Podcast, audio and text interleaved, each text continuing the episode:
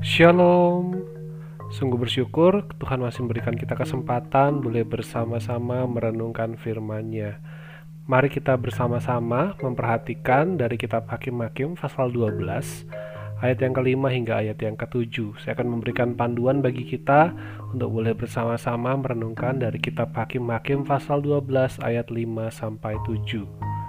Untuk menghadapi suku Efraim itu, maka orang Gilead menduduki tempat-tempat penyeberangan sungai Yordan.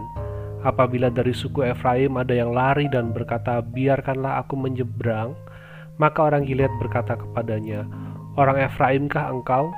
Dan jika ia menjawab, "Bukan," maka mereka berkata kepadanya, "Coba katakan dahulu Shibolet." Jika ia berkata Sibolet, jadi tidak dapat mengucapkannya dengan tepat, maka mereka menangkap dia dan menyembelihnya dekat tempat-tempat penyeberangan sungai Yordan itu. Pada waktu itu tewaslah dari suku Efraim 42.000 orang. Yefta memerintah sebagai hakim atas orang Israel enam tahun lamanya.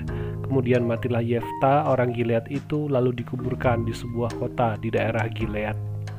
Suku Efraim memang patut diberi pelajaran, tetapi di tengah apa yang dialami oleh mereka, Yefta menunjukkan satu hal yang keji, satu hal yang kejam, menunjukkan ketidaksesuaian dengan kehendak Allah.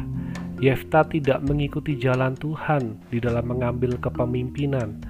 Ketika orang-orang Efraim yang kalah ingin menyeberangi sungai Yordan, Yefta telah mengarahkan pasukan dan akhirnya menewaskan 42.000 orang Efraim jumlah yang sangat banyak dibandingkan musuh yang kalah di dalam kepemimpinan Yefta. Ternyata ia lebih banyak membunuh saudara-saudaranya sendiri. Ini merupakan satu hal yang sangat memalukan dan sangat menyedihkan.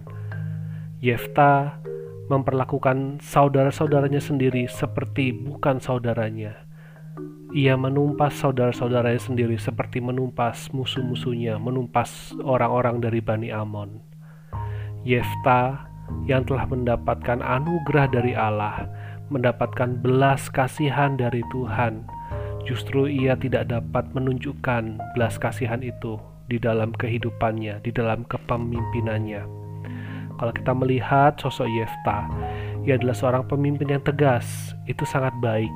Tetapi kita melihat di dalam kepemimpinannya justru ia tidak memiliki kasih Kepemimpinan yang tegas tanpa kasih akan menimbulkan luka yang besar.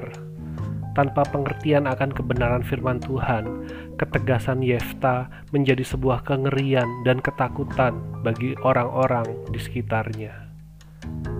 Dari bagian singkat ini, kita belajar bahwa pengetahuan akan firman Tuhan yang benar seharusnya membawa seseorang semakin mengenal Allah semakin menyadari akan anugerah Allah dan semakin bisa mengasihi sesama, menyatakan Allah di dalam kehidupannya.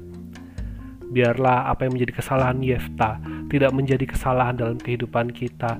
Bila kita terus boleh belajar untuk mengenal akan kasih Allah, mengalami anugerah Allah yang begitu besar di dalam Yesus Kristus, dan biarlah kita boleh menyatakan kasih Tuhan dalam kehidupan kita terhadap sesama.